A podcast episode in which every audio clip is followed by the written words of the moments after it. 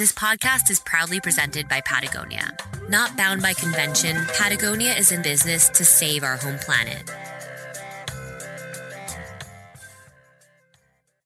This podcast is sponsored by Deuter, one of the leading backpack brands that will help you hit the trails with confidence and comfort, but most importantly, your snacks.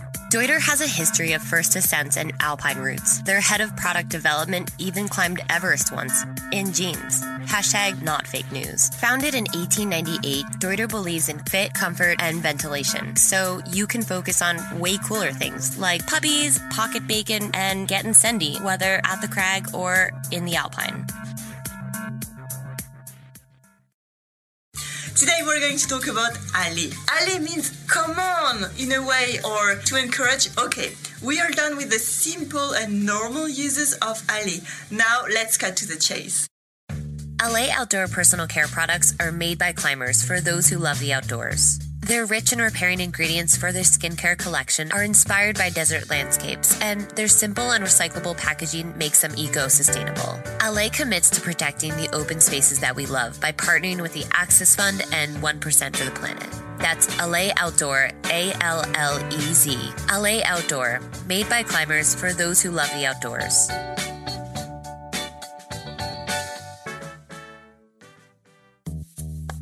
This podcast gets support from Gnarly Nutrition, one of the leading protein supplements that tastes way better than they need to because they use quality natural ingredients. So, whether you're a working mom who runs circles around your kids on weekends or an unprofessional climber trying to send that 513 in the gym, Gnarly Nutrition has all of your recovery needs. The only question you need to ask yourself is Are you a sucker for anything that tastes like chocolate ice cream? Yeah, me neither. Gnarly Nutrition is designed to enhance your progress and tastes like a milkshake without all the crap. Okun? No. Okun? No. Okun? Really? Okun? Is Ocun? More than prolific crack climbing gloves, Ocun has been making innovative gear engineered for climbing to improve your performance since 1998. Their climbing shoe designs are all original, developed and manufactured in Czech Republic, and 100% gender neutral. Beyond their sticky rubber, Ocun is renowned for their hardware, harnesses, and the biggest, lightest crash pad on the market. Find your new favorite climbing shoes and accessories at Backcountry, Moose Jaw, Camp Saver, and Amazon. It's June 1st, and like so many of you, I'm making the migration to higher elevation for the summer. This season of the pod just kicked off, and here are a few ways you can help us grow. Download and share your favorite episodes, leave us a written review on iTunes and or Spotify, and support our work on Patreon. And as a thank you, here's a cool thing from our oldest sponsor. Now through July 4th, take 20% off Deuter's entire guide series. Use promo code LOVECLIMBING-20, all caps. Enter the code in your cart when checking out and enjoy your new backpack on all of your summer adventures. That's LOVECLIMBING-20 for 20% off all climbing packs. Here's the show.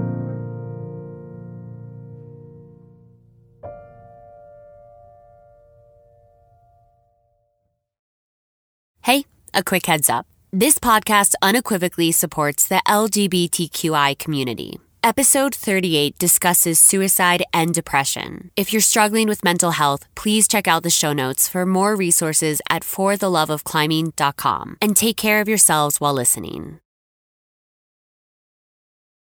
It's a bit of a long answer, if that's okay. Okay.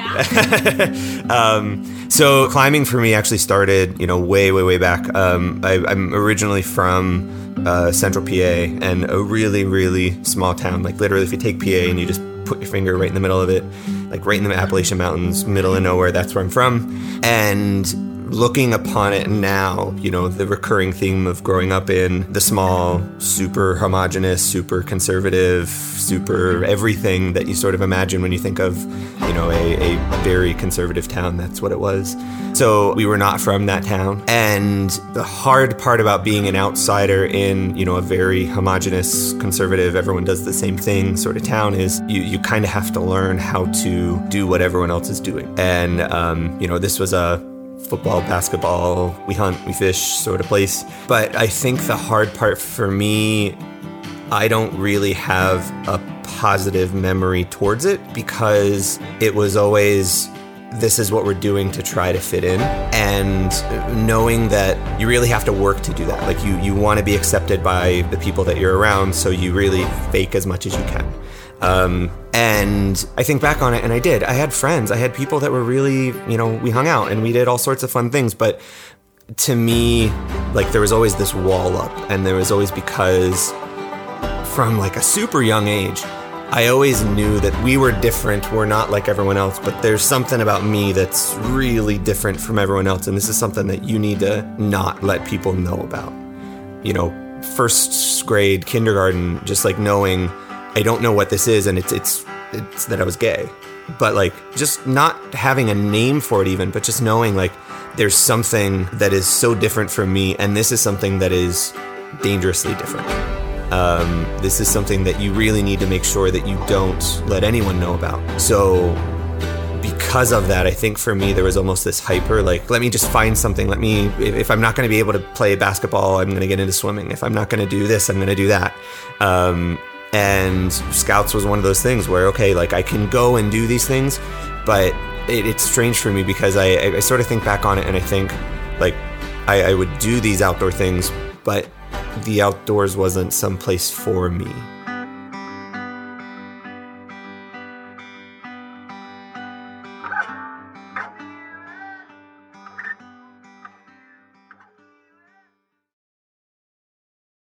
Okay, I'm excited.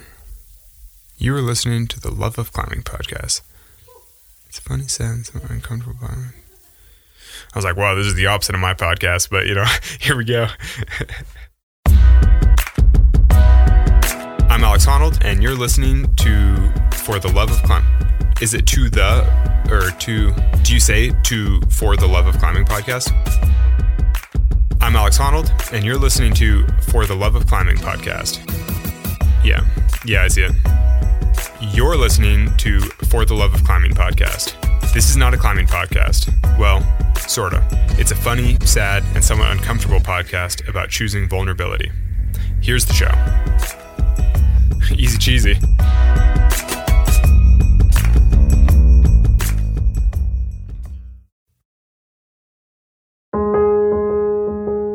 GLAAD President and CEO Sarah Kate Ellis. Sarah Kate, always good to have you with us. You know, some of the lawmakers behind this bill, their argument is kids have their whole lives to sort out their sexual orientation or gender identity, so they don't need to have those conversations now.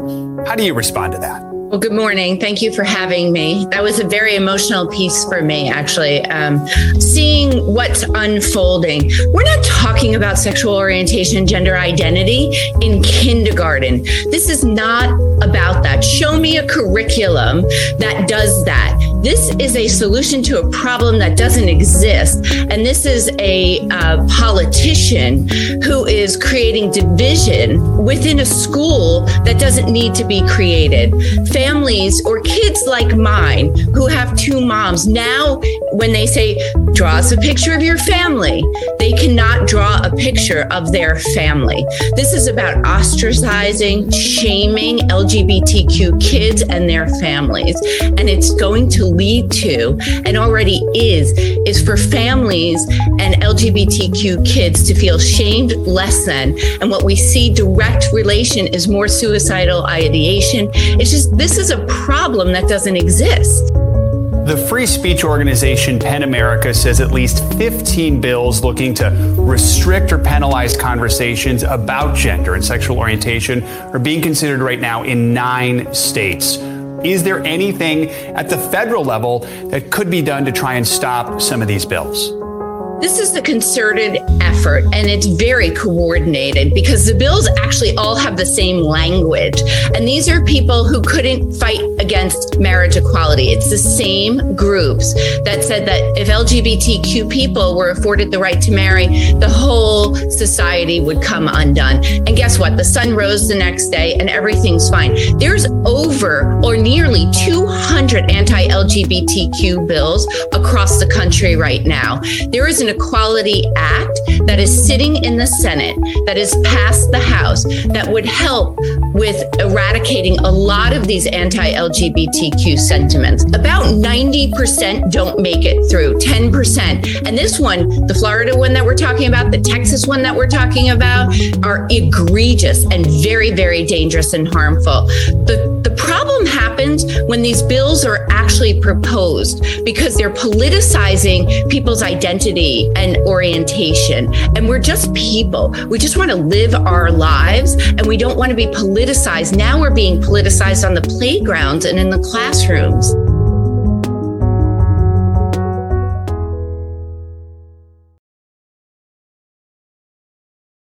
So my name is Dan Reese. I live in LA proper, uh, specifically in Orange County. So in a nice, beautiful, residential, suburban, pretty boring area. But I've really enjoyed transitioning from, you know, living in one of the biggest, busiest cities to, you know, now I'm two miles away from work and I can just work and go to the gym and go climb on the weekends. I, so I came from Stronghold. I have to represent Stronghold from downtown LA because they started me on this journey. Um, and I'm a marketer. I actually just switched jobs, so I moved from Johnson Johnson over to a smaller company, and super excited because they are taking essentially hardware that they use to monitor patients pre, during, and post surgery, and they have really cool algorithms and AI that they're sort of combining everything together to help sort of triage and better manage patients. But yeah, so I work we, we call upstream in the here's what we think we want to make how do we actually make it? And it's it's super cool. I've always been sort of fascinated with not necessarily like how things work but like the logistics of how something happens. And so that's why this is super exciting. Like how does a podcast happen? And despite endless google searches we ask ourselves the very same question to this day um, and, and, so I do the same thing with devices, you know, like what's working, what's not. How do we make it and get it to the US, but also how do we make it and get it to rural India and, you know, the really, really rural places where they need it just as much as everywhere else. So, yeah, was working out east for a while and then our headquarters was out here. So I was training and just had that feeling like, I don't know why LA's not going to be good for me, but like I'm to need to move there. And uh, it has been hard. It's been really good. And, you know, looking forward to the day that I get to not live in a major traffic congested, terrible city. But um, you know, unfortunately, unfortunately, however you want to call it, um, have just made like some of the best friends that I've ever made, especially through climbing. And until that's done, we will stay put. So, at what point do you just say you're from LA? Like, I was born on the East Coast, but like I'm from here now. Um, I'm not ready to say that though. So, I'm living here. Discrimination against LGBTQI communities is not unique to rural areas, but its impact is more acute limited access to healthcare just being one example. And cities do offer more safe queer spaces, including protection when it comes to employment, housing, and federally funded programs. Non discrimination protection in rural areas disproportionately impact queer communities. But according to a study from the Movement Advancement Project, between 2.9 and 3.8 million LGBTQ people live in rural America. This number shatters the stereotype that gay and trans people are typically only city dwellers. And, for the most part, people choose to live outside of cities for the exact same reasons as heterosexual cisgender Americans closer access to nature and community. Nobody should have to choose between basic rights and where they call home. And yet, many do. The outdoors isn't biased, but its history is rooted in discrimination. Lack of diversity and inclusion in outdoor spaces has been traced back to the individuals who created park systems. The underlying rationale was always the idea of promoting nationalism and the American identity, which was primarily white and male. And you won't have to tell any person of color or LGBTQ person about discrimination because chances are they already know. There were just, you know, things that are said, um, things that you're sitting around the campfire and people just kind of make homophobic jokes. And one I remember, they were like, yeah, if, if one of them showed up, do you bury him or burn him? You know, when, when, when people make those little kind of offhanded jokes, you you laugh, you diffuse, you disconnect, but it just kind of digs in, I think, a little more than what you expect.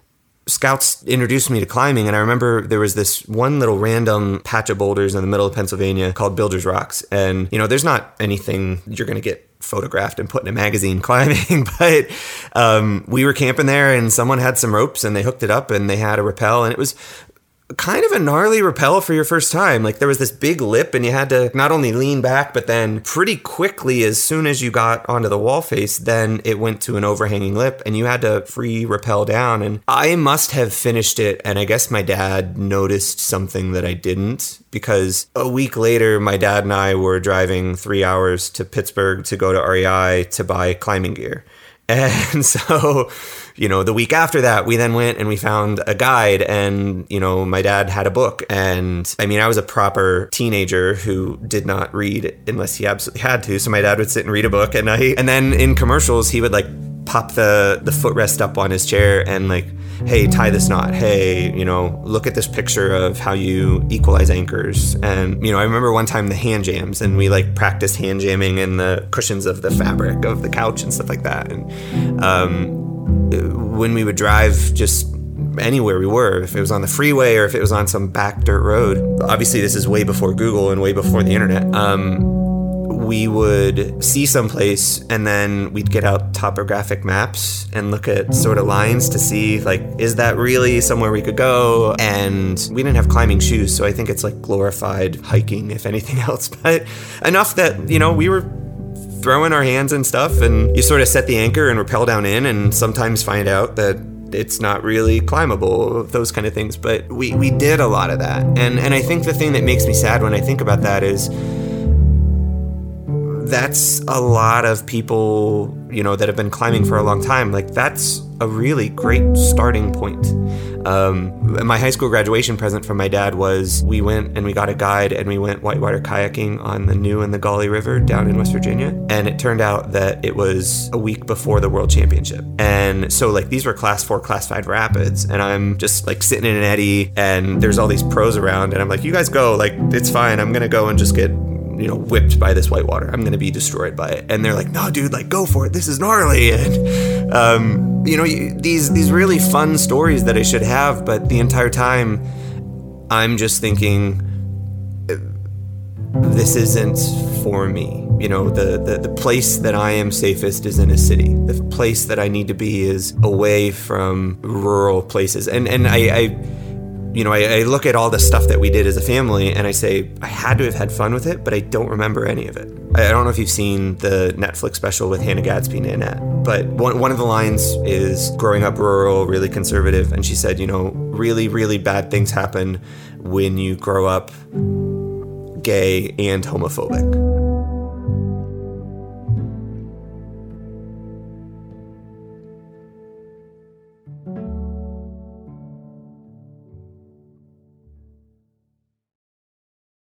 And I really struggled with that. And I didn't know I was struggling with it. I think between Nanette currently and Freaks and Geeks, you know, back in the day, but you know, there's a scene in that too where one of the characters, Bill, he comes home from school and like no one's home and he just like makes mac and cheese and he sits and watches TV and it's just this like moment where he's just himself and he's like laughing watching TV and food's falling out of his mouth and um that was me with MTV's Real World. Because I, I remember coming home and like my people they exist out there. There's there's someone out there that's like me and people accept them and they can be who they are and they can date and they can do all the things that I see everyone else doing but those are not things that are allowed for me so I, I, think that after I graduated, I sort of took all that stuff, just put it in a box, and was like, go to college, study as hard as you can, work as hard as you can, and get to the biggest city that you possibly can. The trajectory was DC and then Pittsburgh, which eventually led Dan to living in downtown LA. And by the time he had moved to California, Dan was working 80 hour work weeks in the corporate world. He found himself depressed, injured often, overweight, and out of shape. But when your career is advancing and you're working for a Fortune 100 company, you should ride that momentum, right? At least Dan thought so. He also started thinking about some of the things that brought him joy. And that's when he remembered climbing. Like there was that thing called climbing, and they have climbing gyms, but the timing wasn't right. And the timing was right when I was in downtown LA and just like nothing working mentally, physically, any of that sort of stuff. And that's where I said, you need to just try this. You need to go up there. Stronghold was right next to the train station that I used for work, and uh, went in, and it, it just it, it felt less like this is somewhere I'm going to work and do something that's good for my physical body. It was home. And I remember walking in and in the bathrooms, like it's the male identifying or non binary, like it has that wording. And I just remember being like, this would be so infuriating to so many people, but like this is so cool that this is normal here. I, I think that I've started to figure out why climbing means so much to me because it is more than just about getting to the top. For me, climbing needed to meet with mental health in a really unique way. I don't know, I hit this point where I was like, you're 34 years old, like you're treading water. And I thought, why don't you just try this out?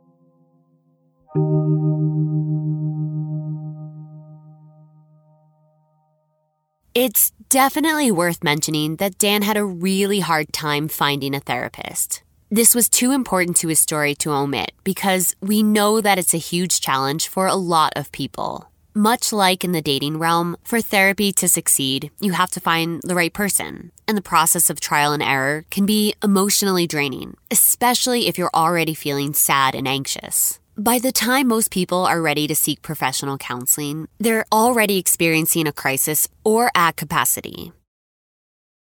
I, I kept saying PTSD is for somebody who was in a war. Like PTSD is for somebody who went through significant physical trauma. Like, I, I, know that I've been through things. I know there's a lot from my past that I was what I thought working through and worked through already. You know, why do you need to pick a scab whenever it heals?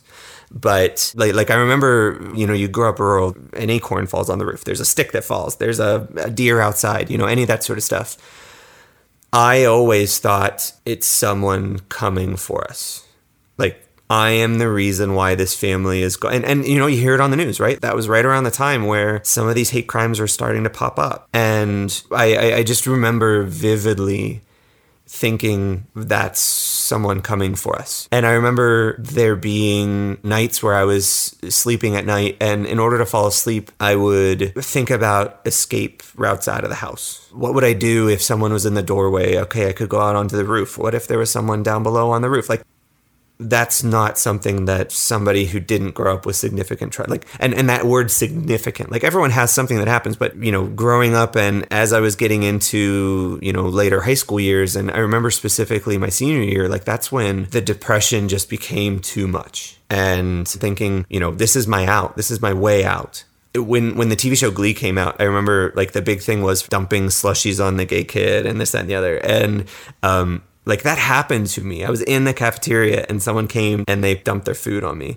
And I stood up and I slipped because the floor was wet. And I remember the vice principal just came up and he's like, "Get it together." You know, by by senior year, I think that I just sort of lost it all. And senior year high school, all of a sudden I noticed that my drinking and my partying was really picking up, and a lot of these other things were going on, and, you know, consequences didn't really exist.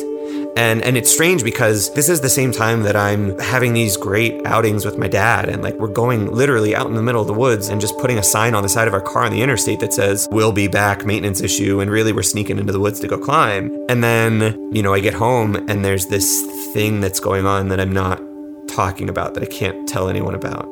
And it led to it doesn't matter what college I go to because I probably am not going to graduate. It doesn't matter what major I pick because, you know, that's down the road. It doesn't matter because I'm probably never going to make it to college. I'm not going to. And, and that time period just slowly shortened down to, you know, one night just sitting at the end of my bed and thinking, like, none of it really matters because I'm probably not going to wake up tomorrow.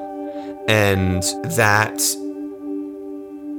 should have been such like a scary thing to happen and I just remember feeling relieved and thinking, "Whew, now you got to figure out how." And the next thing that happened, I woke up and I'm in my room and all the lights are on and I'm underneath my bed in all my clothes and I just think like ah, you didn't do it. And you, you you you have to somehow pick yourself up out of that right? You have to get yourself out a 2022 national survey conducted by the Trevor Project found that 45% of teens seriously considered suicide in the past year. Gay and trans youth of color considered and attempted suicide at higher rates than their white counterparts, with the highest percentages among Native American, Black, and Middle Eastern. Transgender males, non binary or genderqueer, and transgender females considered and attempted suicide at the highest rates. CEO and executive director of the Trevor Project, Amit Paley, states that his hope for these data and trends will be used by researchers, policymakers, and youth serving organizations to advance policies that better support gay and trans youth and work to end the public health crisis of suicide.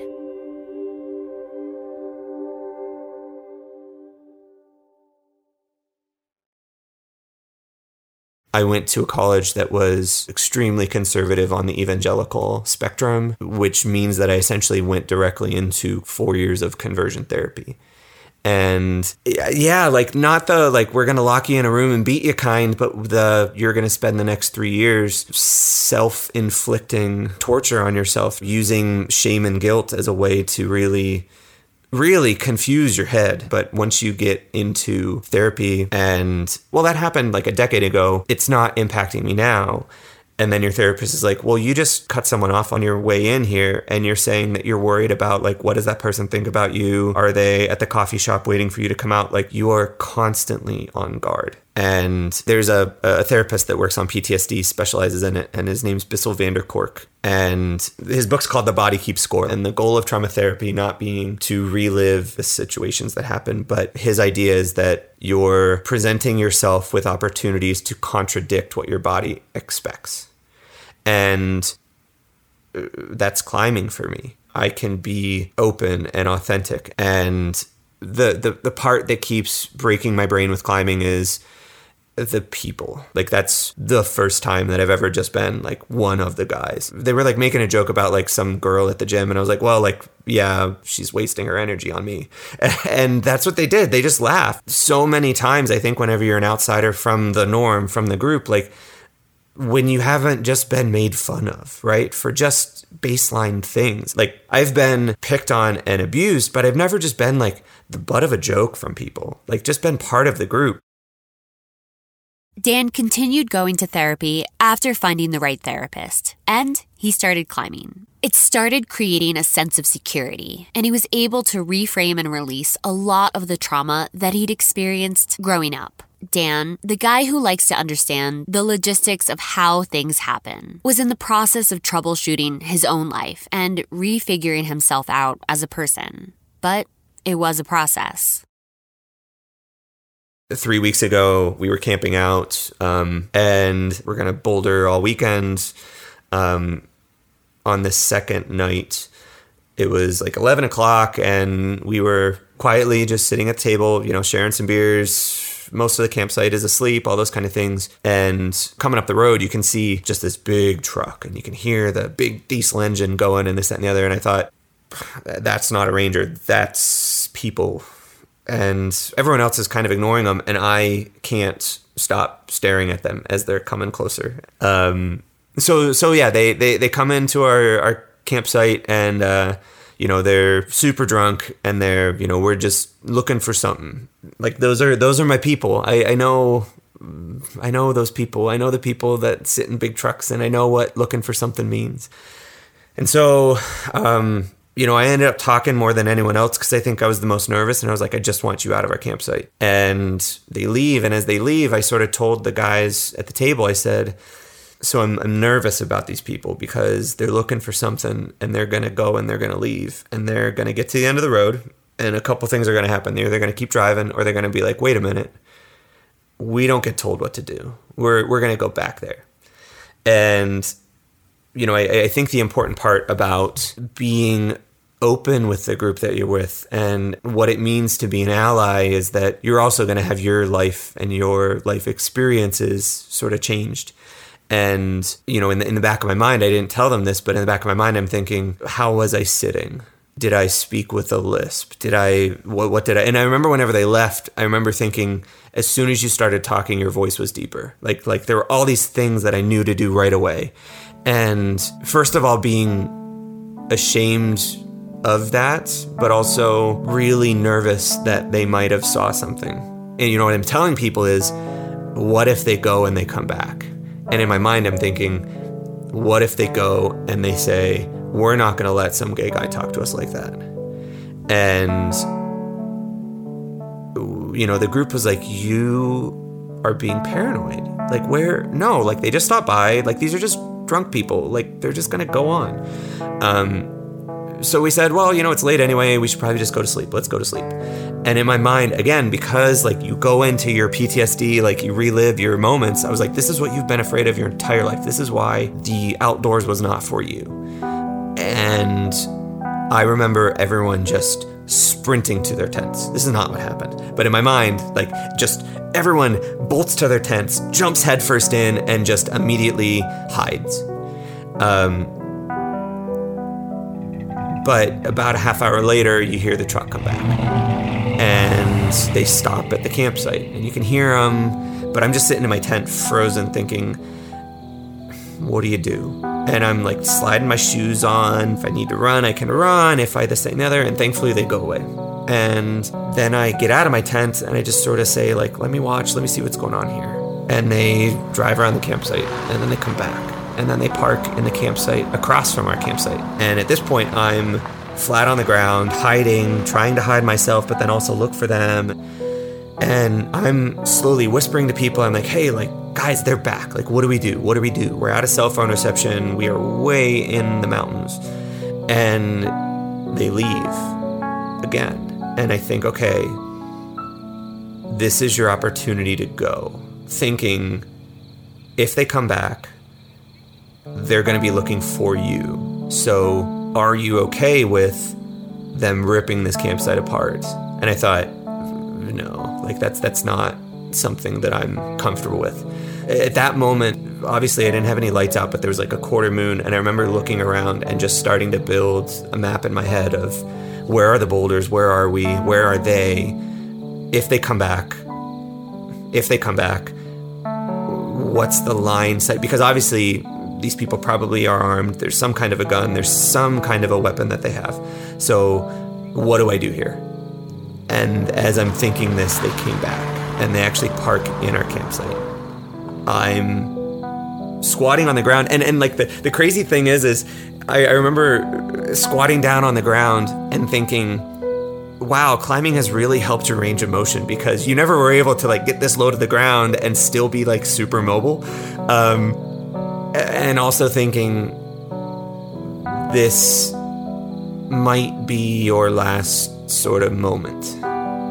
If this goes the way that it might go, this isn't going to be a fun couple hours here.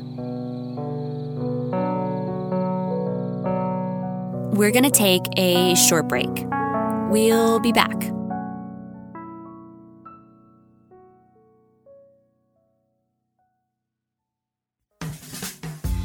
Working with BetterHelp to connect you to licensed therapists. They'll match you with the perfect therapist for a fraction of the cost of traditional therapy. You know who goes to therapy? Prince Harry, Emma Stone, Jenny Slate, Kesha. Therapy is beautiful. Everyone should go to therapy. Go to betterhelp.com slash climbing to sign up and receive 10% off your first month.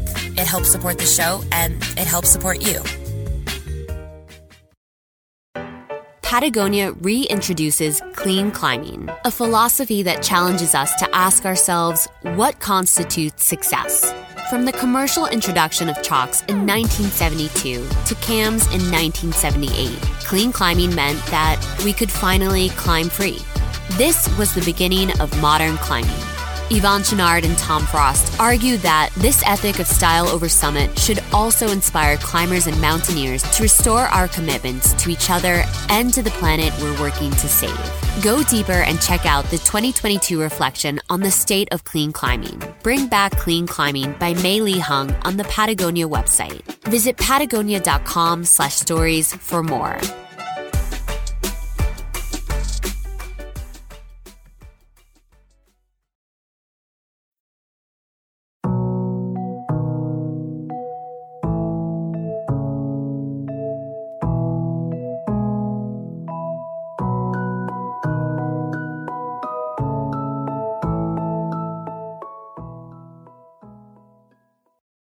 So if they come back, what's my threshold? Like, what am I going to do? When do I go to them versus when do you just wait? And uh, I said, as soon as I hear a door, if, if I hear a door open, I'm going to go up and I'm going to, we'll, we'll have a chat. And thankfully, they pull out. And as they're leaving, I hear them saying, I don't know, should we come back? They're probably going to be asleep. The other guy's like, I told you they were asleep. I told you they're not up. I told you this. So, like, they're looking for us. And when they get down to the bottom of the hill, thankfully, one of the guys at the bottom campsite, he goes, I have a radio. I'm calling the Rangers. Leave right now or else. Um, so that's the event as I saw it. Everyone else, there were just these annoying guys that kind of drove around like, this is no big deal. But to me, it was you knew you were always alone. You knew that you shouldn't have been outside. And you knew that if these people come that they're going to come back and everything came true. So it was a really hard thing to not only live through at that moment but then you can't leave right? Because they're they're on the road down the hill so you just have to sit in the woods until morning. And as soon as i got up i just told people i was like i gotta get off this mountain. I gotta get out of here. And um, i i fell apart. I sort of said i i don't want to climb anymore. I don't want to do any of this. I don't I don't I don't want to do this. I I like came home and I just was like doing whatever I could to just survive. And whenever I was brushing my teeth at night, I remember looking in the mirror and just seeing a shell. And I thought you owe it to yourself because you've worked really hard for this thing. You owe it to yourself to try to see this thing through. And so the next day I went and woke up in time to go to the climbing gym and cried on my way into the climbing gym and got in there and cried a little bit when I was there, but sort of hid it from everybody. And, um, you know, the group chats kept going, but I just sort of muted them. And one of the guys I climb with, we talk all day, every day, pretty much from the time that we wake up until the time that he's like, I have to go talk to my wife. I'll talk to you tomorrow. It's adorable. Um, he is my best friend. You know, I just fell off the radar, and he just finally said, "He's like, where have you been? You're radio silent." And I just, I told him, I said, "Look, you're not gonna understand this because it's a situation that you didn't experience the way that I did, and it's gonna sound crazy, but here's what I experienced." And he he just said, he goes, "I am so sorry." You take as much time and distance as you need. If you decide that you never want to climb outside again, let's set up times and let's climb inside. Um, if you don't want to climb inside and you don't want to climb ever again, I still like hanging out with you. It'd be great if you could stop by for a beer every now and then. Um, but he was like, Do you want me to take you off the group chat? Do you want me to this? Do you want to that? And like, there is no other way that you can analyze that situation and come up with something other than like, this is someone who just cares about you. Like, this is someone who sees you as valuable. And that was something that I just hadn't experienced ever. And, and it, it's so strange to say, like, this sport, this thing that we do, whatever you want to call it, um, you know, I, I don't do it particularly well. I, I, my joke is always like I'm too stupid to quit this thing because I work really hard to be this bad. Like I've been working for many many years on some of these very basic you know moves, and and I just have really bad range of motion activation. But for some reason, it's fun to train, and even more fun to hang out with these people but in a really strange and unpredicted way. Climbing has sort of presented me with people, not just an activity, but people who let me know that it's okay to kind of let what my therapist calls survival coping skills for the situation that you're in. You know, I'm not in that situation anymore. I'm not around those people. I'm not in that environment. And it is safe. And it's funny, right? Like, we like to hang out when we don't climb, but like, there's just something that magically happens when it's like the people and the events that those two together, I don't know, like a peanut butter sandwich is fine, but like PB and J is so much better. So when you're in your mid 30s, you know, you're staring down that magical 40 number, right? I'm single. I, I I have a lot of friends that have like home and like a stable life and all those kind of things, and I still am like sitting in the dirt. And I think I've always just been curious, like, is climbing just like a fad? Is it just something that you're doing now that, you know, in two or three years you'll sort of move on to whatever the next thing is or the next thing? um, I think it's gonna stay. And I, I just keep coming back to that line of presenting yourself with opportunities to contradict what your brain or your body thinks. You know, a couple weeks ago, my brain and body said it is incredibly unsafe for you to be just existing. And I felt confident and comfortable enough to go do something that you know I, I, think that my whole life I've wanted to do. I, I I really enjoyed. I think climbing in high school. I think I enjoyed being outside. It just wasn't a place that I was allowed to be, and um, you know, slowly but surely realizing that it actually is somewhere that I can be, and and I, I think that it's really cool too to see how by being open and by sharing my story with the guys that they have also recognized that you know they have a part in this and and that what allyship really means and imagine how different things would be if I had this level of acceptance for myself when I was a teenager. I'm interested to see what role I play in that because I think that that's something that I want to be part of moving forward. Like after this event happened camping, I just remember coming home and thinking, who's someone from the community that I can call? It's why, you know, I want to do the volunteer work that I do. It's why I wanted to change my job. To me, I'm excited about having more of these opportunities where people are okay uh, you know not only saying who they are but like you said like what they went through and and what road led them to them the line that I wish that I could have, like the best line from Love Simon, is when Jennifer Gardner's character like finally tells Simon, like, you get to take a breath, you get to exhale. I think that's the line. You get to exhale.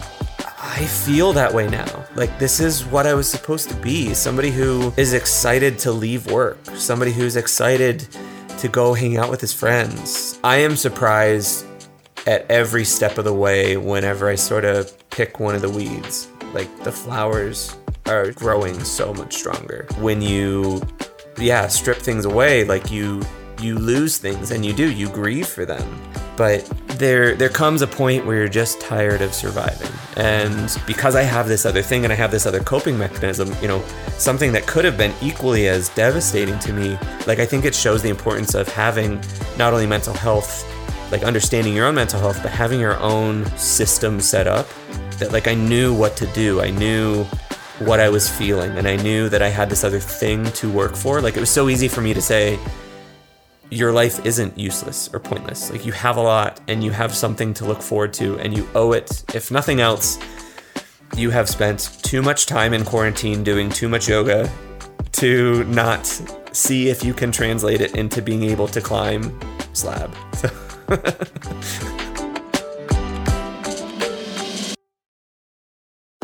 The Trevor Project is the world's largest suicide prevention and crisis intervention organization for LGBTQ youth. If you're a youth ages 13 to 24, connect with an affirming international community at thetrevorproject.org. Through public policy advocacy and education, GLAAD works nationally to create a society free of discrimination based on gender identity, HIV status, and sexual orientation. If you're struggling with suicidal ideation or thoughts of self harm, call the National Suicide Prevention Hotline at 1 800 273 TALK.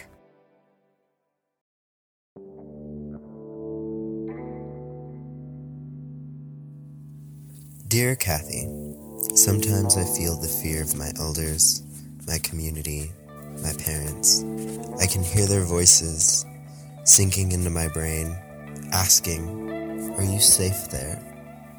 Do they know others who look like you? Their fear is of the darkness, of the unknown, of lands that they haven't seen. Their fear is not of bears, or coldness, or injury, but rather of death. Their fears sometimes sink into my mind when I sit at the crag, or the hike in, or the small town that I visited just before. This fear is irrational at times, but it sinks in because of the history that my elders, my people, have had with the land.